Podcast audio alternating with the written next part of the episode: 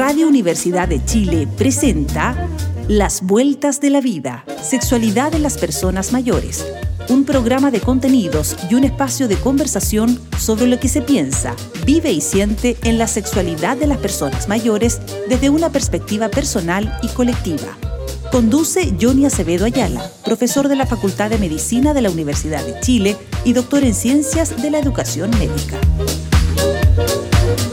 Buenos días a todos y todas, apreciados auditores y auditoras, les saludamos muy cordialmente, esperando que se encuentren muy bien. Les saluda Johnny Acevedo Ayala, profesor asociado de la Facultad de Medicina de la Universidad de Chile, doctor en Ciencias de la Educación Médica. Damos inicio a su programa Las Vueltas de la Vida, con el ciclo dirigido a la sexualidad de las personas mayores, un espacio para pensar y conversar con perspectiva de derechos, calidad de vida y equidad social. El programa de hoy, martes 17 de octubre del presente año, está dirigido a un tema muy particular. Es la mirada sociológica de la sexualidad de las personas mayores. Y para ello nos acompaña una persona experta en el tema, tengo el agrado de presentarles a Bárbara Danús. Ella es socióloga, egresada de la Universidad de Chile, quien se encuentra realizando un posgrado en educación sexual integral en la Facultad Latinoamericana de Ciencias Sociales, más conocida como FLAXO. Actualmente es la coordinadora del área de investigación e innovación de la Fundación Bienestar Mayor Chile. Estimada Bárbara, bienvenida a nuestro programa. Hola, muchas gracias por la invitación. Se agradece. Qué bueno tenerte aquí, Bárbara. Eh, que te hiciste un espacio, un tiempo para poder hablar de una temática que tú conoces muy bien. Y ya le vamos a contar a nuestros auditores por qué. Eh, y entremos de inmediato en el tema, digamos. Me gustaría que le cuentes a nuestros auditores y auditoras cómo llegaste a este tema de la sexualidad de las personas mayores, ¿ya? Y cuál fue tu motivación para estudiarlo. Sí, bueno, partiendo, eh, hice mi tesis de pregrado sobre em, cómo viven la sexualidad las mujeres adultas mayores, específicamente centrado en mujeres. Me costó un poco elegir un tema, elegir un tema de tesis yo creo que siempre es un poco complicado, pero surgió desde dos veredas, veredas paralelas que finalmente se terminaron juntando un poco el interés por saber un poco más de sexualidad. Sexualidad es un tema que en sociología nunca se ha estudiado, siempre se atendió a estudiar, no sé, la desigualdad social, el temas de trabajo. Sin embargo, la sexualidad, como era pensado como algo privado, íntimo, personal, no era tomado como un problema social que era realmente importante investigar. Bueno, ahora las cosas han ido cambiando, es un tema que ha tomado claramente una gran importancia y desde ahí también lo quise tomar además de esta vereda personal que para mí, yo creo que siempre tuve muchas preguntas en torno al tema, desde la mala educación sexual que... Que recibimos en general desde, desde, niños. Entonces ahí viene un poco las ganas de querer estudiarlo. Sin embargo, paralelamente, muchas ganas de querer conocer la historia quizás como de mi abuela. Solo tuve una abuela y mm, un poco las ganas de vincularme a esa generación. Mi abuela de repente era un poco reservada, entonces como para querer conocer un poco más dije, sería buena idea hacer como que mi sujeto de estudio sean personas mayores. Ah, entonces ahí surgió el match, entonces dije, ¿cómo mejor conocer la historia un poco de esa generación desde este tema que me interesa? Y ahí salió el querer estudiar la sexualidad en mujeres mayores. Mira qué interesante. Oye, ¿y abuela que estaba eh, con, su, con tu abuelo todavía eh, en pareja o ya, o ya estaba...? No, la conocí viuda, entonces ah, fue la única mujer que conocí eh, como de esa generación, lo único que me vinculaba a esa generación. Y al ser un poco reservada en ciertos temas, sentía que me faltaban cosas por conocer. Entonces hay un poco las ganas de querer hacer este estudio. Mira, o sea, era un, era un cúmulo de afecto con la abuela, pero, pero con temas eh, que eran como medios tabús, ¿no? Sí, como un poco conocer todos estos temas tabús que, que han existido.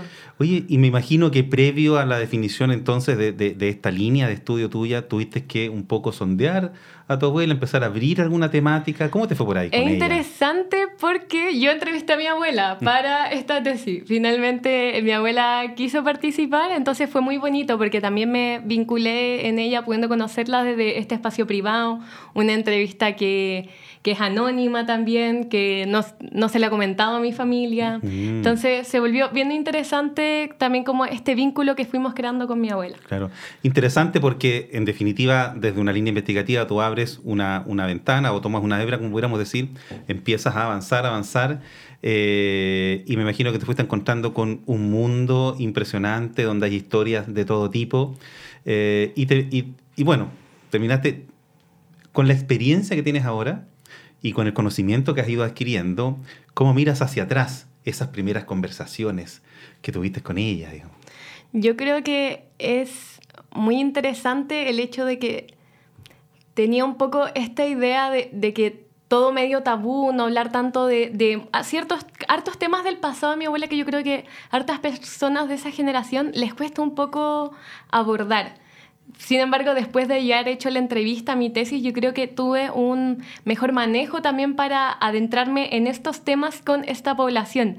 Sí, en mi tesis entrevisté a 10 mujeres adultas mayores sobre 75 años, entonces al final ya la forma en que habló la temática se volvió mucho más cercana, no como algo tabú. Yo creo que al principio, las primeras entrevistas quizás no me salieron tan bien, como un poco yo no quizás diciendo alguna palabra para no poder incomodar a la persona, pero después ya entendí que no tiene, como que hasta yo misma generaba ese tabú de, no sé, yo no decía quizás las palabras al tiro, masturbación, sexo, sexualidad, esperaba que ellas la dijeran, pero claramente yo estaba generando lo mismo, como mostrando que era un tabú un poco el tema con las personas mayores. Correcto. Oye, Bárbara, una, una pregunta que, que, me asalta. Eh, a ti como mujer, digamos, ¿te sirvió esta exploración en este grupo en particular, pero respecto de tu mirada propia de la sexualidad? Totalmente. Yo siento que fue como muy sanador y muy reconstructivo y enriquecedor haber hecho esta tesis ya que me ayudó un poco a conocerme, como también a conocer dónde vengo, a dónde conocer los mitos y la educación que hemos tenido.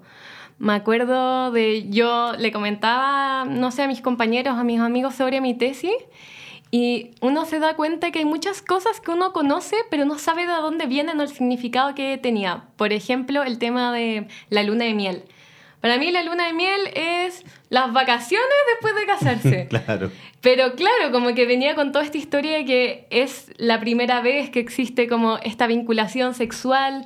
Entonces ahí uno, uno se empieza a conocer y uno empieza a saber de dónde vienen las cosas también. Mm, mm. Y le va dando otra significancia, claro. Eh, tanto la simbólica como la real, digamos, y que, que, se suma en un todo bien interesante. Sí. Mira, bueno, eh, bonita, la, bonita tu historia, digamos, de cómo te aproximas a la, a la temática, eh, que me imagino fue un, un, motivador interesante. Y la pregunta eh, que te hago es, ¿cuáles siguieron siendo los motivadores para tú seguir en esta línea? Porque uno, muchos estudiantes de pregrado, también los de posgrado, eh, van por una investigación que es una exigencia evidentemente académica, pero sin embargo es algo que ahí quedó y que nunca más, pero sin embargo tú sigues con, con una línea de trabajo y de exploración y de investigación. Eh, ¿Cuáles fueron los siguientes motivadores?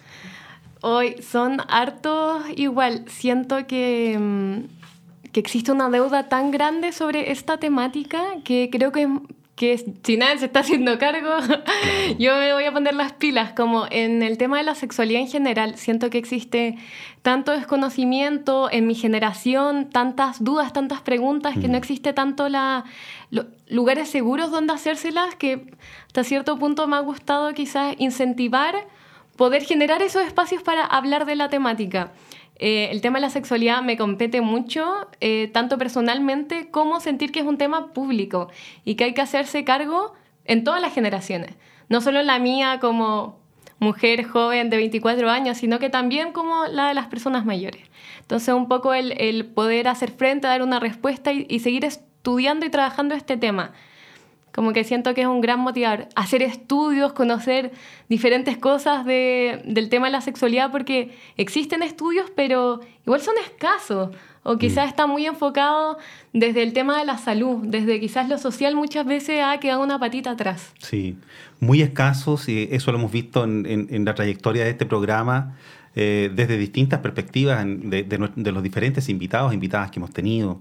Oye, Bárbara, y por lo mismo, yo creo que es muy importante que nuestra audiencia eh, escuche más o menos, porque algo, algo ya nos dijiste que entrevistaste 8, 10 perdón, eh, personas mayores, y, pero cuéntanos un poquito más de tu, de, de tu investigación, cuál fue la pregunta de investigación, qué método utilizaste y sobre todo también cuáles fueron tus resultados más importantes. Perfecto, sí, bueno, mi investigación fue de tipo cualitativa con enfoque biográfico. Entrevisté a 10 mujeres mayores de 75 años. Fue un poco difícil de definir como qué edades iba a entrevistar porque mm. hablamos de personas mayores y son más de 40 años de repente. Entonces desde dónde uno lo toma, entrevistar a alguien que tiene 60 años con alguien que está en, tiene 90 años es... ¿Dónde, hago, ¿Dónde hago el corte? ¿Dónde hago la diferencia? Sí, ¿dónde digo ya cuál es, cuándo se marca una generación, cuándo la otra y por qué? ¿Por qué 72 y no, no 73? Mm. Entonces igual me, me costó harto, pero al final un poco... Eh, marqué el hito en el tema de eh, la pastilla anticonceptiva, como este hito que un poco remueve la revolución sexual de las mujeres, un poco de decidir sobre eh, su propia fertilidad, que antes no se podía, no estaba en sus manos. Entonces, un poco, e, ese año fue un poco el, eh, lo que marqué para definir la generación que eran personas que cuando llegaron a su edad fértil no tenían la posibilidad de controlar su el, control de la fertilidad, digamos. Claro.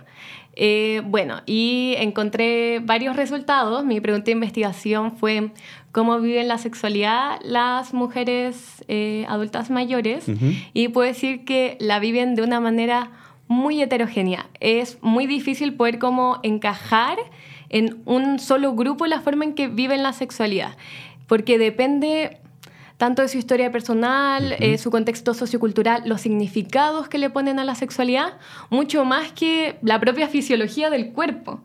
Como que ha existido esa idea como, ah, no, el cuerpo en este periodo de la vida pasa tanto, tanto, entonces las personas mayores viven la sexualidad de esta forma. Y no, no pasa eso. Entonces eso es bien interesante el tenerlo claro. También eh, noté mucho que la forma en que viven la sexualidad depende mucho si una persona tiene o no tiene pareja. Marca eh, en las mujeres mayores eh, una gran cosa, ya que el significado que le ponen a la sexualidad es que es algo que se hace en conjunto, en pareja, de dos personas. Entonces, al tener esa idea, si uno tiene pareja o no, define de gran manera. También que la forma en que valoran la sexualidad depende mucho también de cómo la significan. Por ejemplo, si las personas tenían una idea de la sexualidad muy vinculada a la reproducción, quizás valoran su vida sexual de muy buena manera, no porque en la práctica fuera una, una placentera vida sexual, sino que tuvieron muchos hijos. Entonces, eso era lo importante, eso era lo importante. de la sexualidad. Desde el significado que le ponían, la valoraban bien porque, claro, ¿cómo no iba a ser buena mi sexualidad si la sexualidad igual es reproducción, igual yo tuve muchos hijos? maravillosos. Claro, tan buenos aunque no haya tenido ningún orgasmo, por ejemplo. Claro. Mira qué interesante. Justo eso. Y también estudié un poco cómo va influyendo la trayectoria de vida en cómo eh, se van vinculando con su vida sexual. Em, y bueno, para algunas personas me contaban que era como una puerta que se va cerrando, que ya con el paso de los años no sienten deseos, no tienen actividad sexual. Pero esa no es la tónica en todas las personas. Otras mujeres me señalaban que sentían que su sexualidad era un continuo. Como había sido a lo largo de su vida, lo seguía haciendo. Con algunos cambios, claramente, menos frecuencia quizás, pero había seguido la misma línea. Perfecto. En cambio, otras me decían que había sido un cambio eh, como que una puerta que se había abierto nuevamente. Mira. Como ya no tenían la, ese miedo de quedar o no embarazada, tener hijos, muchas personas conocieron una segunda pareja, pudieron conocerse sin algunas preocupaciones. Exacto. En otro eh, contexto sociocultural, claro. económico, con más libertad, por así Con más libertad, sí. Mm. Entonces así fue bien interesante. Y em, una última idea que em, desde esta idea de que tenían que las prácticas sexuales, la sexualidad estaba muy vinculado al hecho de tener o no pareja, em, las prácticas sexuales que tenían hoy en día estaban muy dadas por eso. Entonces muchas personas no se consideran sexualmente activas de frentón porque no tenían pareja. Exactamente. Aunque, porque, porque además no conciben la sexualidad como algo solitario. Exacto. Aunque igual, no sé, vos me decían como, no, yo no soy sexualmente activa porque no tengo pareja, ¿cómo? Pero igual me hago un cariñito en la ducha. Entonces igual uno se da cuenta que depende de, la concepción que tengan un poco. Exactamente, el autorotismo claro. y, todo eso. Y muchas veces también la falta de acceso al conocimiento, se quedaron con una educación muy, muy plana. Eh, y, el conocimiento y la vida va evolucionando y se han encontrado con cosas distintas, digamos. Y como preguntarse como de, de dónde aprendieron esas cosas. Muchas también me señalaban que las primeras cosas que supieron fue en su noche de bodas, como no, no venían con conocimiento, nadie les enseñó muchas cosas. La, primera vez que les llegó la menstruación, ahí recién sabían lo que significaba. Entonces... Exacto. Como para muchas significa que cuando se acaba esa menstruación, se acabó la actividad sexual, digamos, de acuerdo al, al, patrón educativo o sociocultural que le traspasaron, digamos. Y siguen convencidas eh, que eso es así. Nos hemos encontrado distintos actores que estamos siguiendo esta línea con eso todavía metido como un mito, como un tabú a nivel social. Son cosas que cuesta explicarse, ¿ah? Sí. Oye, Bárbara, y tú me comentaste en el programa que también te sirvió mucho para tu tesis eh, un libro que también es de mi autoría, y a mí me sorprendió, digamos, eh, que se llama La sexualidad eh, del adulto mayor, que escribimos con, con otra doctora, sexóloga y experta, estuvo en el programa, la doctora Constanza Bartolucci. cuéntanos y cuéntale a nuestros auditores y auditoras qué fue lo que te gustó de este libro, por qué te llamó la atención y cómo te sirvió, digamos. Yo creo que lo que más me llamó la atención fue un poco la forma en que estuvo, está hecho el libro, por lo que me comentabas. Un poco que había em, dudas de una temática de las personas mayores y que fueron a, a, saber cuáles eran esas dudas y desde esas dudas hacerse cargo de esa problemática, que era un poco el tema de todas las dudas que existen sobre la sexualidad, y ahí dar una respuesta. Creo que eso es sumamente enriquecedor, porque tendemos muchas veces desde afuera, desde lo externo, no sé, un académico, un doctor, va y dice, ah, esto las personas mayores tienen que, que saberlo. Y no, hay que ir a preguntarle a las mismas personas mayores su interés, qué necesitan. Entonces creo que eso es como lo más enriquecedor que me queda, como la importancia de, crear conocimiento eh, divulgable que puedan llegar a tener acceso a las personas mayores, pero desde desde lo que ellos quieren saber, no es de que oh, los académicos dicen que necesitan saber eso, haz un libro de estos temas respondiendo estas preguntas. Correcto. Sí, un libro muy interesante, la verdad, eh, le tenemos mucho cariño eh, en particular, porque nace, como muy bien dices tú, de ellas, de una inquietud que surge de, de las personas mayores, hombres y mujeres, trabajando con ellos en el territorio y, con estudiantes de pregrado. Entonces surge así, que fue tomando cuerpo y, claro, generó hasta el día de hoy un gran impacto mediático porque ha servido mucho. Mm, sí, y qué interesante que sea eso como intergeneracional, como estudiantes, personas mayores. Sí. Bárbara, te llevo ahora eh, a un plano más de tu profesión, digamos. Eh, ¿Cuál es tu análisis como socióloga respecto a esta temática de la sexualidad de las personas mayores y de cómo ¿Cómo, la miras tú en el contexto social que estamos viviendo? Yo siento que, bueno, por un lado, lo interesante de este tema es un poco el hecho de que antes, como habíamos señalado anteriormente, era un tema muy íntimo, privado, tabú, y uno se da cuenta al escuchar los relatos de mujeres mayores que, ah, ya, lo que le pasa a esta persona, no solo le pasa a esta persona, le pasa a esta otra mujer también, le pasa a otra mujer también, y le pasa a toda una generación. Entonces, para de mm. ser un tema personal, sino que es un tema totalmente político y público, que hay que hacerse cargo un poco desde los diferentes em, patitas que van quedando atrás de, este tema de la sexualidad.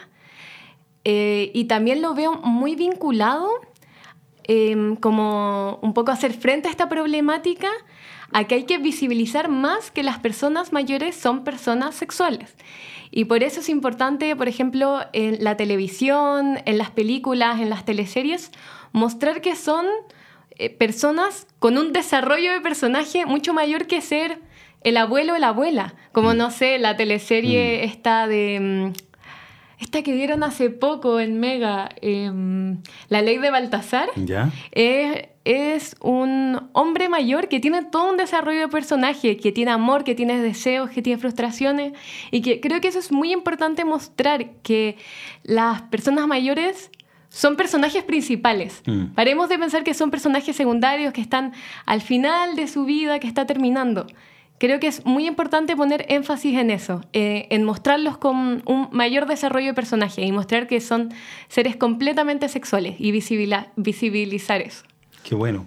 Oye, y por otro lado, desde tu perspectiva profesional como socióloga y también eh, personal, digamos, ¿qué ha significado para ti encauzar tu energía personal y profesional a esta línea de la sexualidad de las personas mayores? Yo creo que ha sido algo totalmente eh, sanador y un poco... Eh, me motiva mucho trabajar en algo que, que pueda crear cambios, un poco para las generaciones mayores actuales, pero también para mi generación, para el mm. futuro. Siento que em, es algo que todas las personas vamos a ser mayores en algún momento. Entonces hay que hacernos cargo de eso y, y considero esencial. Además siento que hasta un punto es, como decía, sanador poder conocer la historia para saber lo que uno para saber cómo lo que se viene y poder seguir avanzando y evolucionando mm. y, y, mejorar un poco en esta temática. Perfecto.